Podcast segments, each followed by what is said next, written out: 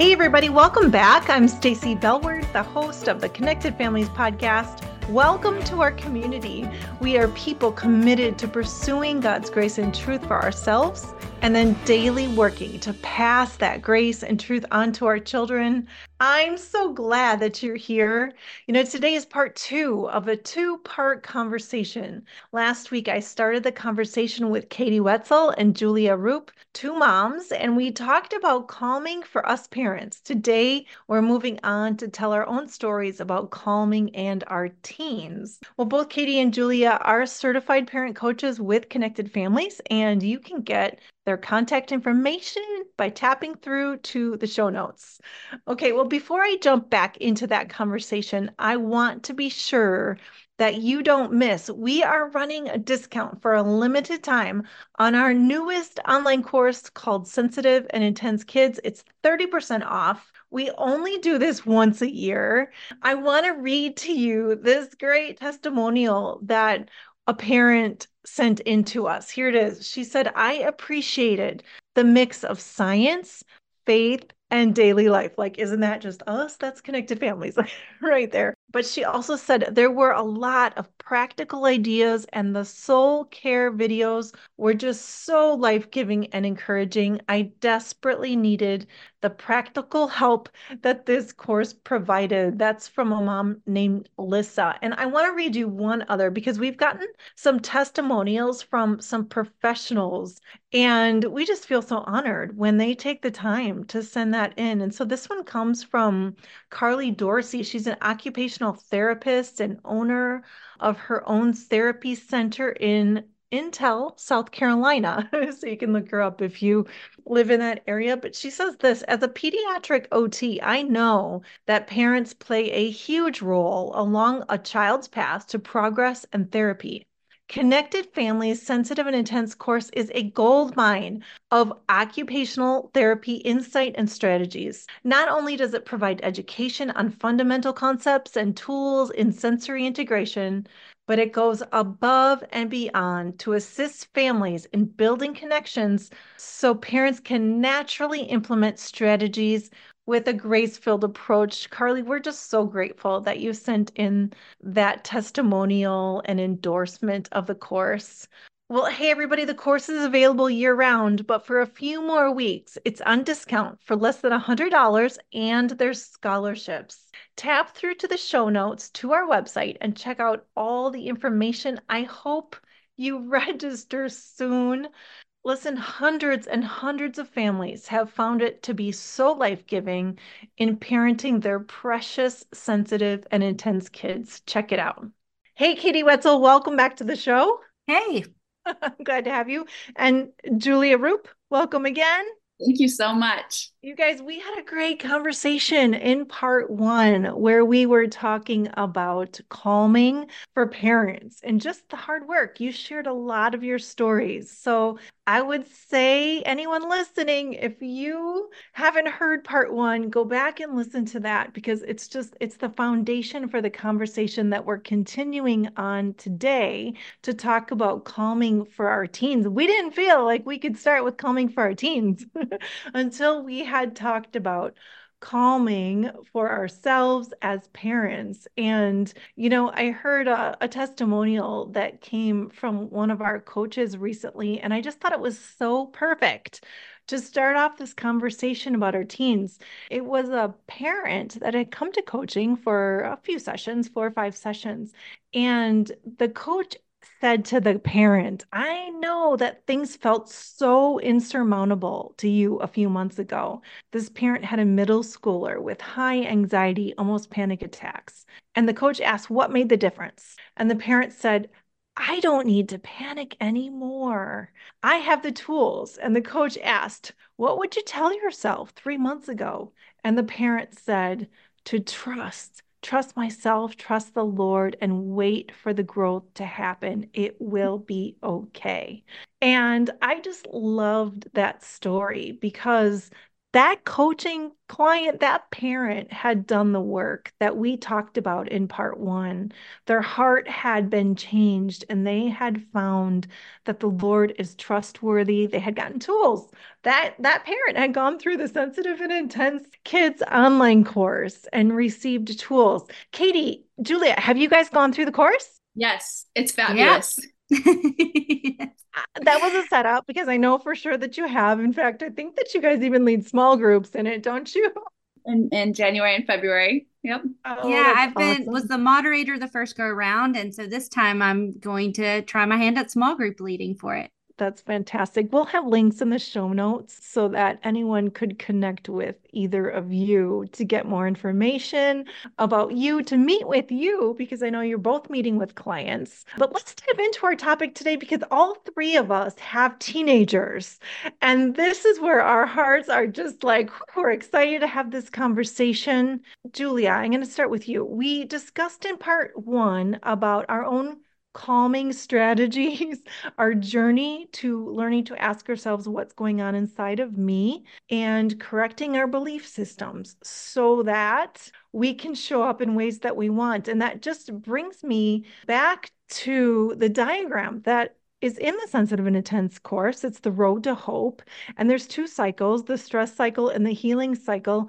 When you think about your journey, asking yourself what's going on in me and you're thinking about the cycles that we can be in with our kids. What do you think of that?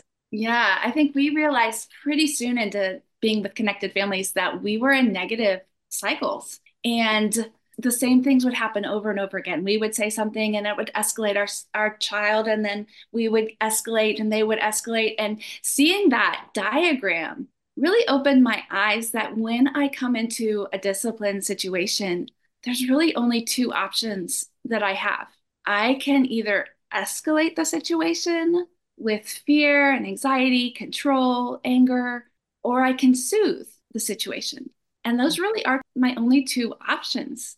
And it's up to me, which is, I think, mm. why we started last week with what's going on in me, because I can't soothe my child if I'm not soothed, if I'm not calm, right? But just realizing that really those were the only two options for me. Yeah. Yeah, I just I remembered that. as you were talking about the two options, Ephesians 6 4, which is one of the few direct instructions we have as parents, which is to not provoke our children to anger or exasperate them, as it says in other translations, but bring them up in the discipline and instruction of the Lord. Which isn't that soothing? Isn't the mm-hmm. discipline of the Lord soothing and life giving? And so we see those two options in scripture too. and we have a finger pointing to which one we should work towards. I mean, it's soothing. Yes, it's soothing in the sense that we know that God is for us, not against mm-hmm. us. Yeah. And and he is working all things for good. And it's not always it doesn't always feel soothing, I would say, Katie. Yeah, right. No, Sometimes eventually like, long term.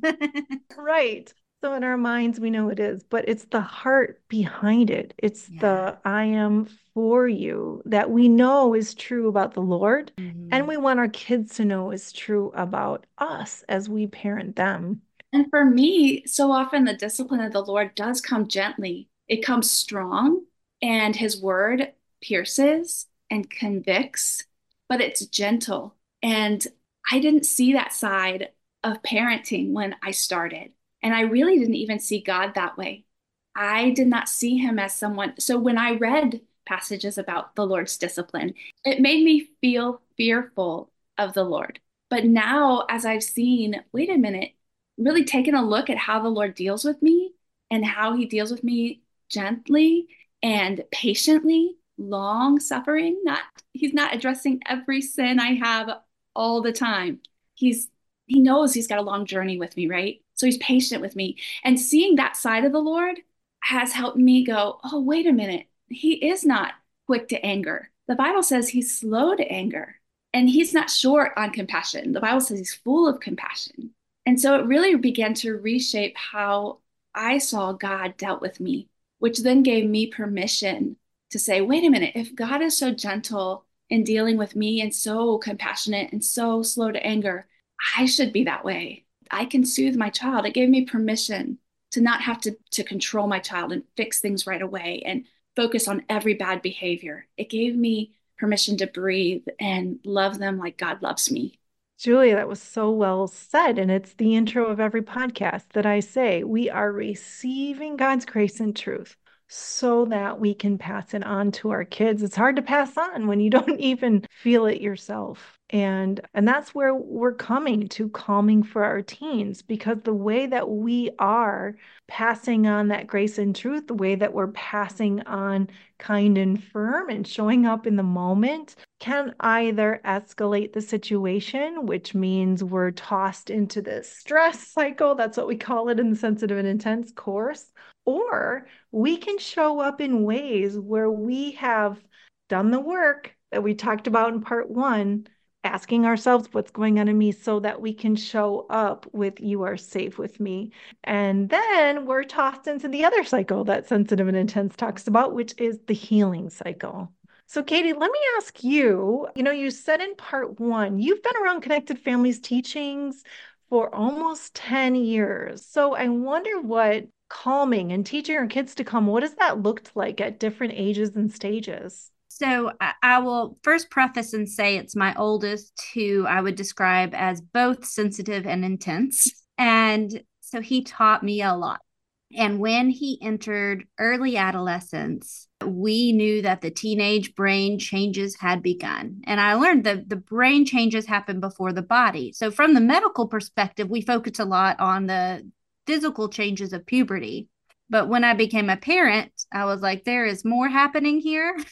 Something else is up. And, and I learned that, you know, the changes in the brain come first before the body. So uh, that helped me understand why my big feeler was all now at a whole nother level. And so early adolescent, those preteen years, often defined as nine to 13, but boys and girls are a little bit different timelines. Girls tend to be a couple of years ahead of boys, and then there's individual differences. But around nine to 13, for my son, it was like right at 10. Yeah, it got harder. And and that's when we kind of realized he had an anxiety issue outside the norm, an, an exceptional issue with anxiety. And so he needed a lot of direct support in calming I needed more support to calm because it was more intense for all of us, but he needed me more to support him. He needed me to listen and coach him through. And man, the framework came in handy big time. Some skills I learned through psychiatric nursing, motivational interviewing helped me big time.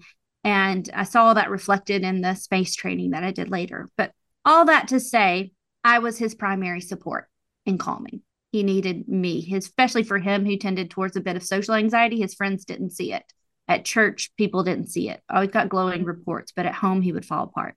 And I would say the next kids along the way, mm-hmm. that season of preteen really brought a lot to the surface too of what was going on in them emotionally with anxiety disorders, trauma from adoption, things like that.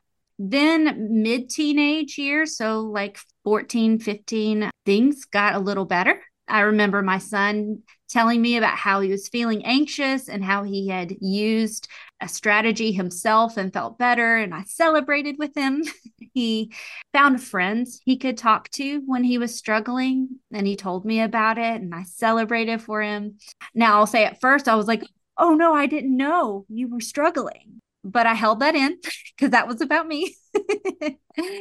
and then I saw my child and like, yay, that you were able to pick up that skill. Yay, that you have found friends that support you and, and help you through that. And I celebrated with him, but I told him, like, hey, you know, what I know from the research is that near later teenage years, some kids struggle with anxiety again. So I'm so glad you're doing great now. And if you do great from now until forever, wonderful. But if you struggle again, you can tell me. You know, we can work on that. And sure enough, not long ago, he let me know he was struggling with anxiety about college and all these big decisions and all these new things he was having to figure out. And even a few weeks ago, told me that, hey, I've talked to my friends and then I talked to my leader at church and they said I should talk to you okay, I'm like now third in the chain, but okay. You know, I've been really struggling with depression and you know, my friends and my leader thought it might be good for me to find a counselor to work on my coping skills. Can you help me find a counselor? And so I said, absolutely. But all that to say that example of it just made me realize like I'm third down the line now.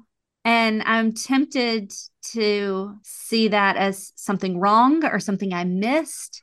But I'm realizing, like, no, I'm still in the the picture. I'm just a part of his support community. I went from being his primary major supporter to now I'm a part of a larger community that he's developed and praise God that he is developing a supportive community that includes the church as a Christian mom. Like that's my greatest hope. So that's the transition I've seen uh, is that, yeah, he gained some skill on his own, but he expanded his network and I still got to be a part of that change. yeah, it reminds me of a podcast we did last year. It was with Encircled. We'll have that linked in our show notes. But it just reminds me of how parents can be involved and even, you know, who are the influences around our kids and facilitating various mentors or, you know, youth group leaders that will be good influences to our kids as they grow older and trusted places. So check out that in the show notes. Julie, I think there's parents out there that are like, wow, my kids would not be as articulate as Katie's kids.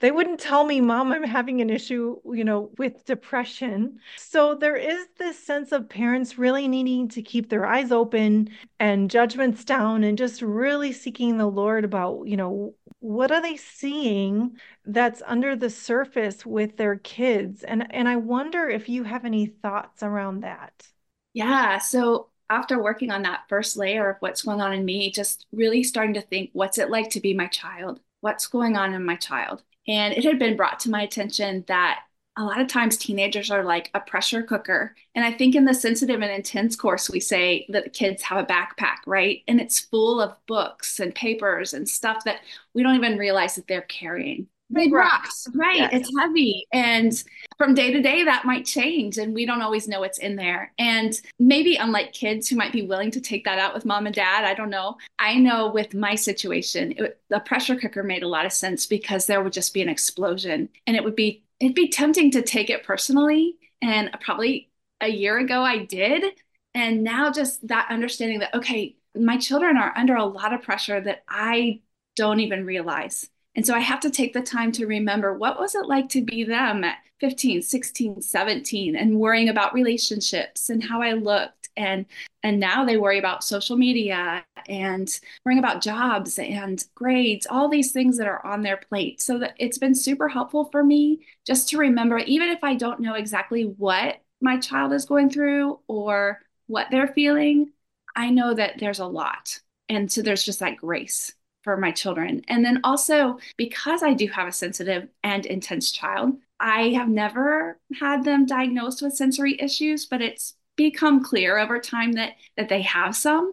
And there are times when they can't stand the chomping or the smells in the home, or even things look messier to them than they really are. And so when when my child comes in the door and immediately is is bothered by noises or lights or sound or smells it just kind of puts me ah something is going on in, in them right? Hit their coping mechanism and their window of tolerance is smaller. So it just it just gives me compassion to okay if we escalate tonight i definitely want to make sure i'm ready to de-escalate and not take things personally. So really understanding what is going on in them being mindful of that has been also been really important in our journey. I'd also say that in the sensitive and intense course, it says that compassion is the key to patience.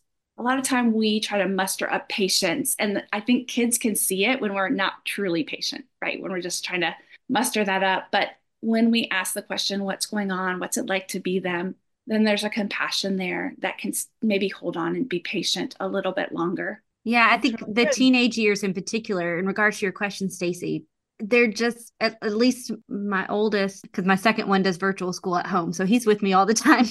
but my older son, the the difference was I wasn't around to see everything that was happening with him. He was off to school and then to work and then with friends or you know in his room, and so when he would burst out have the the explosion like you said and and and it's definitely better than when he was younger. But you know when i would see it his for him his face gets red. That's a giveaway. Or he would snap really easily. And yeah i would be really surprised because he just walked in the door and I'd be like whoa what's going on with you buddy? You know instead of taking it personally of just like don't come in with that attitude. Don't you know just like showing some compassion for his which explosion. would escalate the situation which would it? escalate. And it's a boundary but i'm still going to hold that boundary in a compassionate way. Like i'm holding it by bringing it up and saying hey what's going on with you? And then he's quick. We're very practiced at him recovering from explosions and and so yeah he does apologize and we move forward. But uh, yeah i would say that's something with the teenage years it's even more of a surprise than when they're younger and i would i would say in our in our home because we're still in the middle of our journey i just want to give hope to the parents that maybe their kids aren't quick to apologize or quick to come out of fight or flight. That's kind of our story. We're still where we're healing that brain right? And so we're showing grace even sometimes when we're not treated the way we wish we would be treated. And I think that still models what Romans 5 8, while we were still sinners, Christ died for us. That unconditional love that says, even when you aren't showing up the way I wish you would and treating me with the respect or kindness that I wish you would, I can still love you because I know in loving you, I'm modeling what it looks like. And then buying that time where I'm not correcting my children, for the Holy Spirit to come in. And it's not it's not too unusual now, after a year and a half, for my child to come back and and apologize. My child to come back and be like, I'm really sorry. I was really stressed. I remember the first time that happened.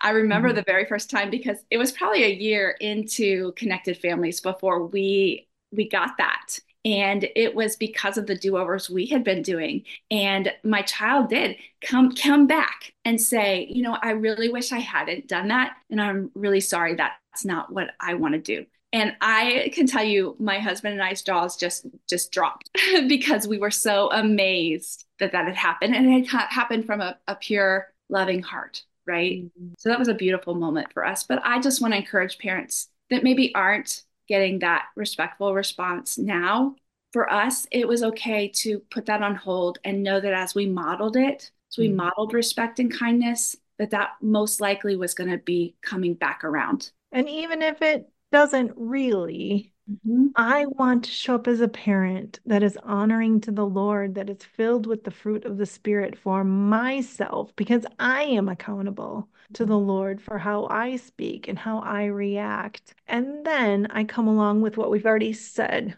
asking the Lord for his wisdom on how to shepherd my child, train my child into greater wisdom so that they mm-hmm. can be a blessing in the world. Yeah, I've definitely shifted my thinking of from demands on my child to invitations to my child. You know, all the good desires we have for our kids to honor the God given boundaries we have in our ability and see that as I'm inviting my child into wisdom. I'm inviting my child into repair. I'm creating space for them to come and know that they can receive grace from me. I mean, Katie, that was it. so huge for me in my parenting journey with teenagers too, because it's an invitation, a continual invitation. Because especially if you have a child that that has some stress that has some trauma that has you know any anything like that under any underlying issues and they are in fight or flight more often maybe than not or or they're quickly into fight or flight then they resist demand and they resist control. So, what does it look like to come to them with invitations for just about everything? I don't know about you guys, but it was, you know, cleaning or what are your ideas or just all sorts of different things. So, I, I wonder, Julia, do you have any thoughts on that? Invitations to your children.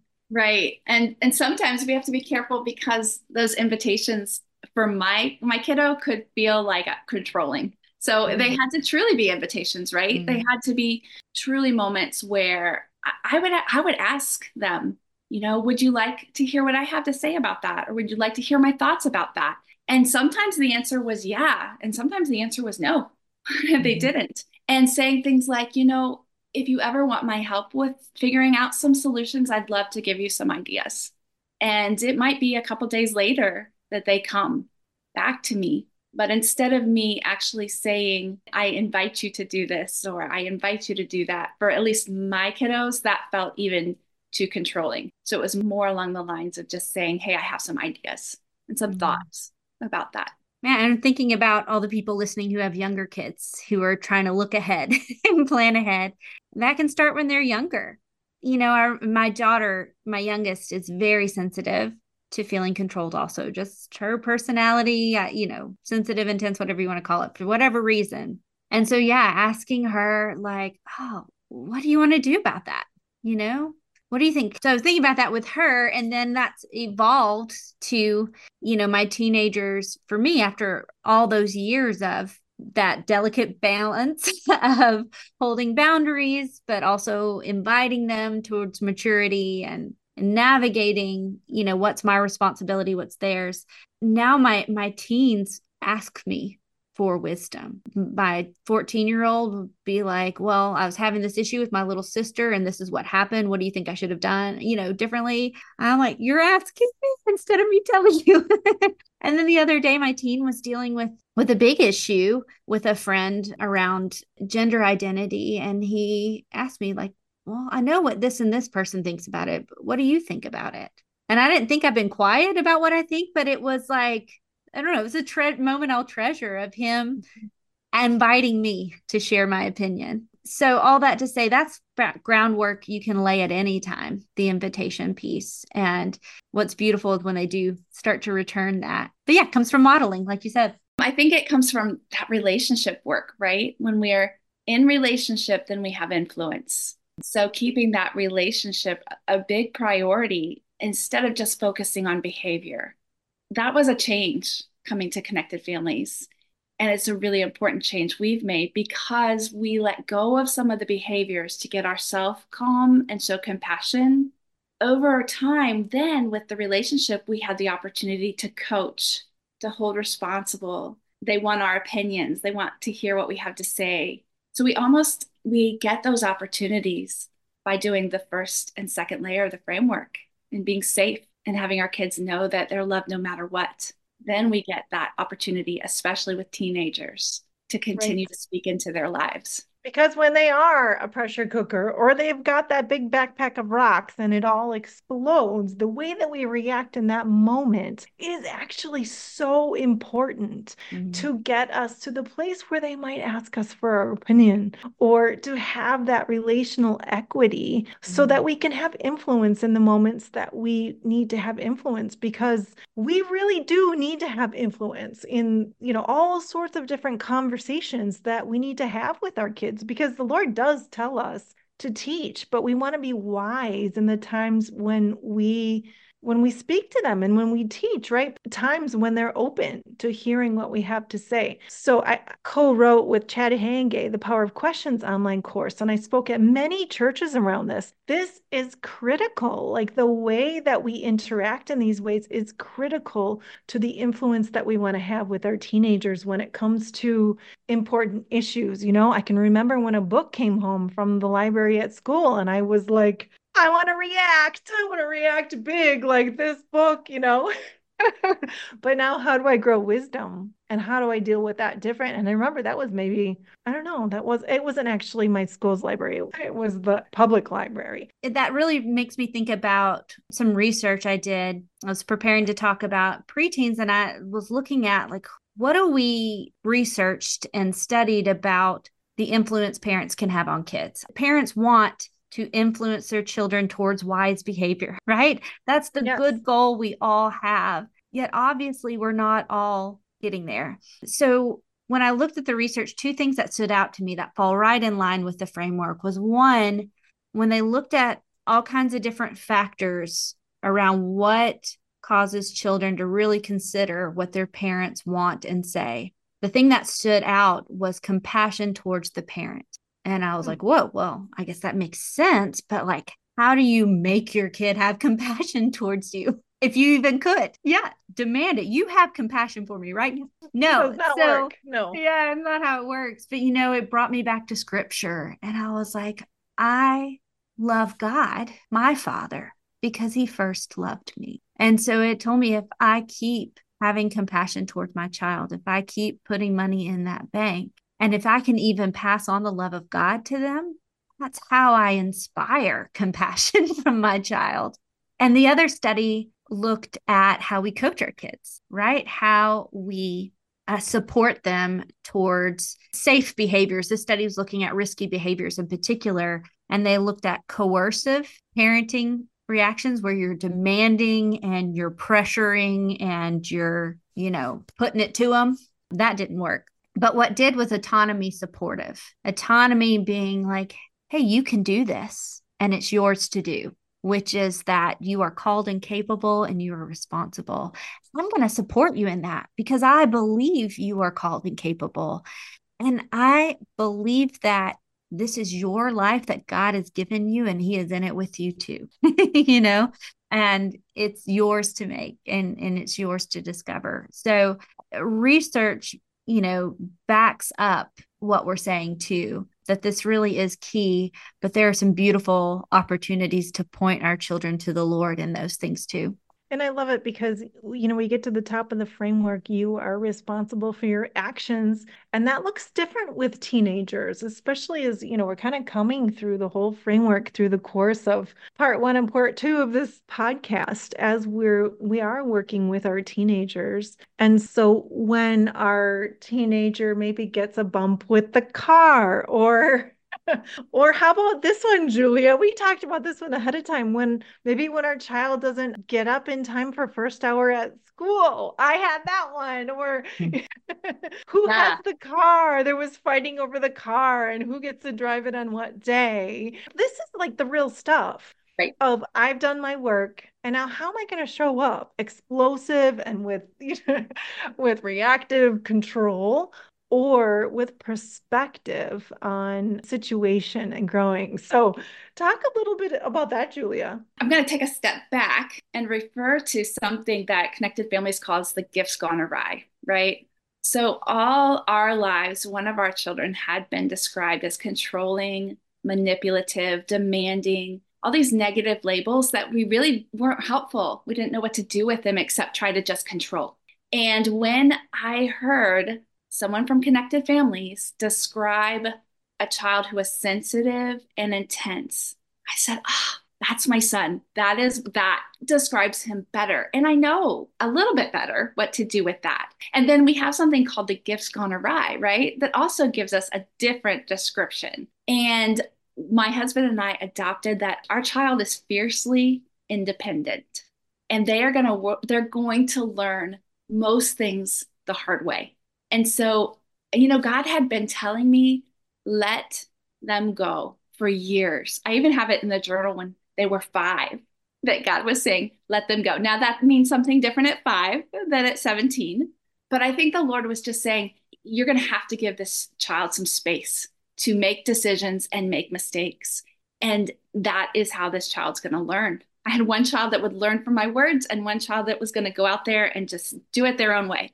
And so that was really hard to step back and give them that space and know that that the decisions they make were going to cause some pain, right? And so we've been through yeah, the school, not getting up for school. And I remember the conversations that my husband and I had, right? Buying time and saying, okay, what do we want to do? What's the lesson that needs to be learned?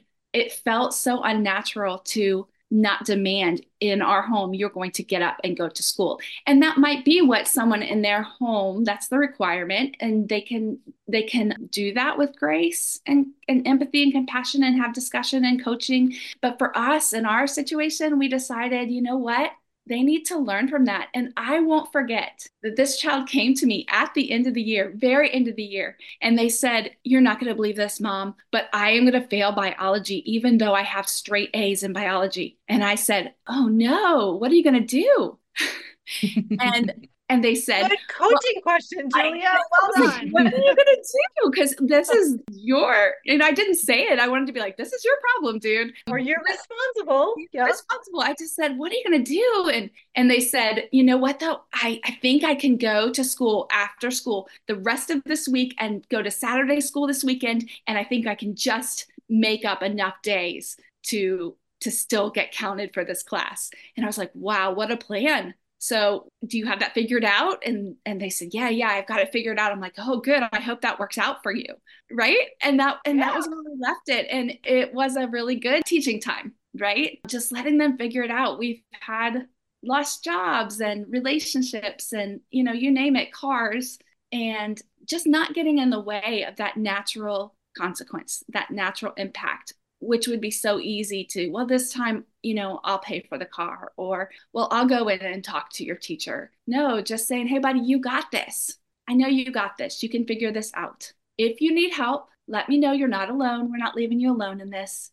And then when they do mess up, instead of showing up with, I told you so, or lecturing, just showing up with empathy and remembering that, you know what, when I was a teenager, I messed up a lot too. And I can relate to that. And I can relate to what it feels like to lose a relationship or get in trouble for something I mm-hmm. did and showing up with empathy. It's been a game changer for us. So, preparing for this podcast, I talked to my kids and also my neighbor kids about how their parents respond to them and what they what their parents do well and what their parent wish they parents would do and what came up over and over was they want to be heard and they don't want their parents to just fix it and so parents have me included have this great impulse and and desire to provide for our kids and to protect them. But sometimes we can overdo that and it can come across as i don't believe you're capable.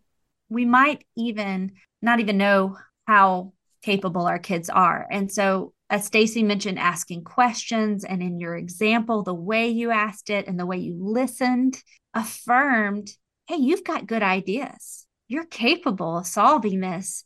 And then you listened to him and, like, well, that sounds like a pretty good plan. I'm glad you figured that out. And you poured some focus and fertilizer on it. I mean, all the good things. So I think, yes, as parents are coming from a good place of wanting to provide and protect, but if we can take a step back and give our child some space, and get to know them and listen to them, we can be witness to their growth. And I've just been amazed so many times at my kids' thought process, their maturity. They've been so much more capable than I've given them credit for half the time. And what I loved about your story too, Julia, is that it doesn't have to be a me versus you because I'm in anxiety trying to control the situation and get my kid to have a good grade or I now I'm worried about passing, right? I have released that both to the Lord and to the understanding of no, you're responsible and it is in your best interest for the natural impacts of the situation to teach you wisdom, not for me to come on in and do it. And I love that. So it takes it out of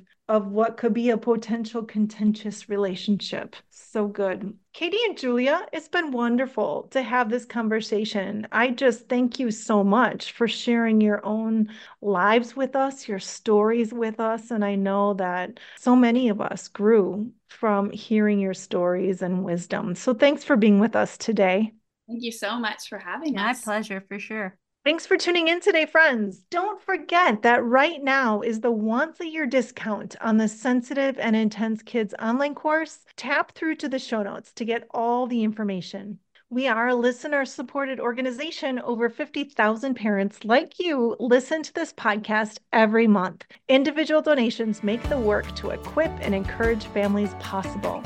For more information about Connected Families, follow us on Instagram or Facebook or go to connectedfamilies.org. I will see you next time.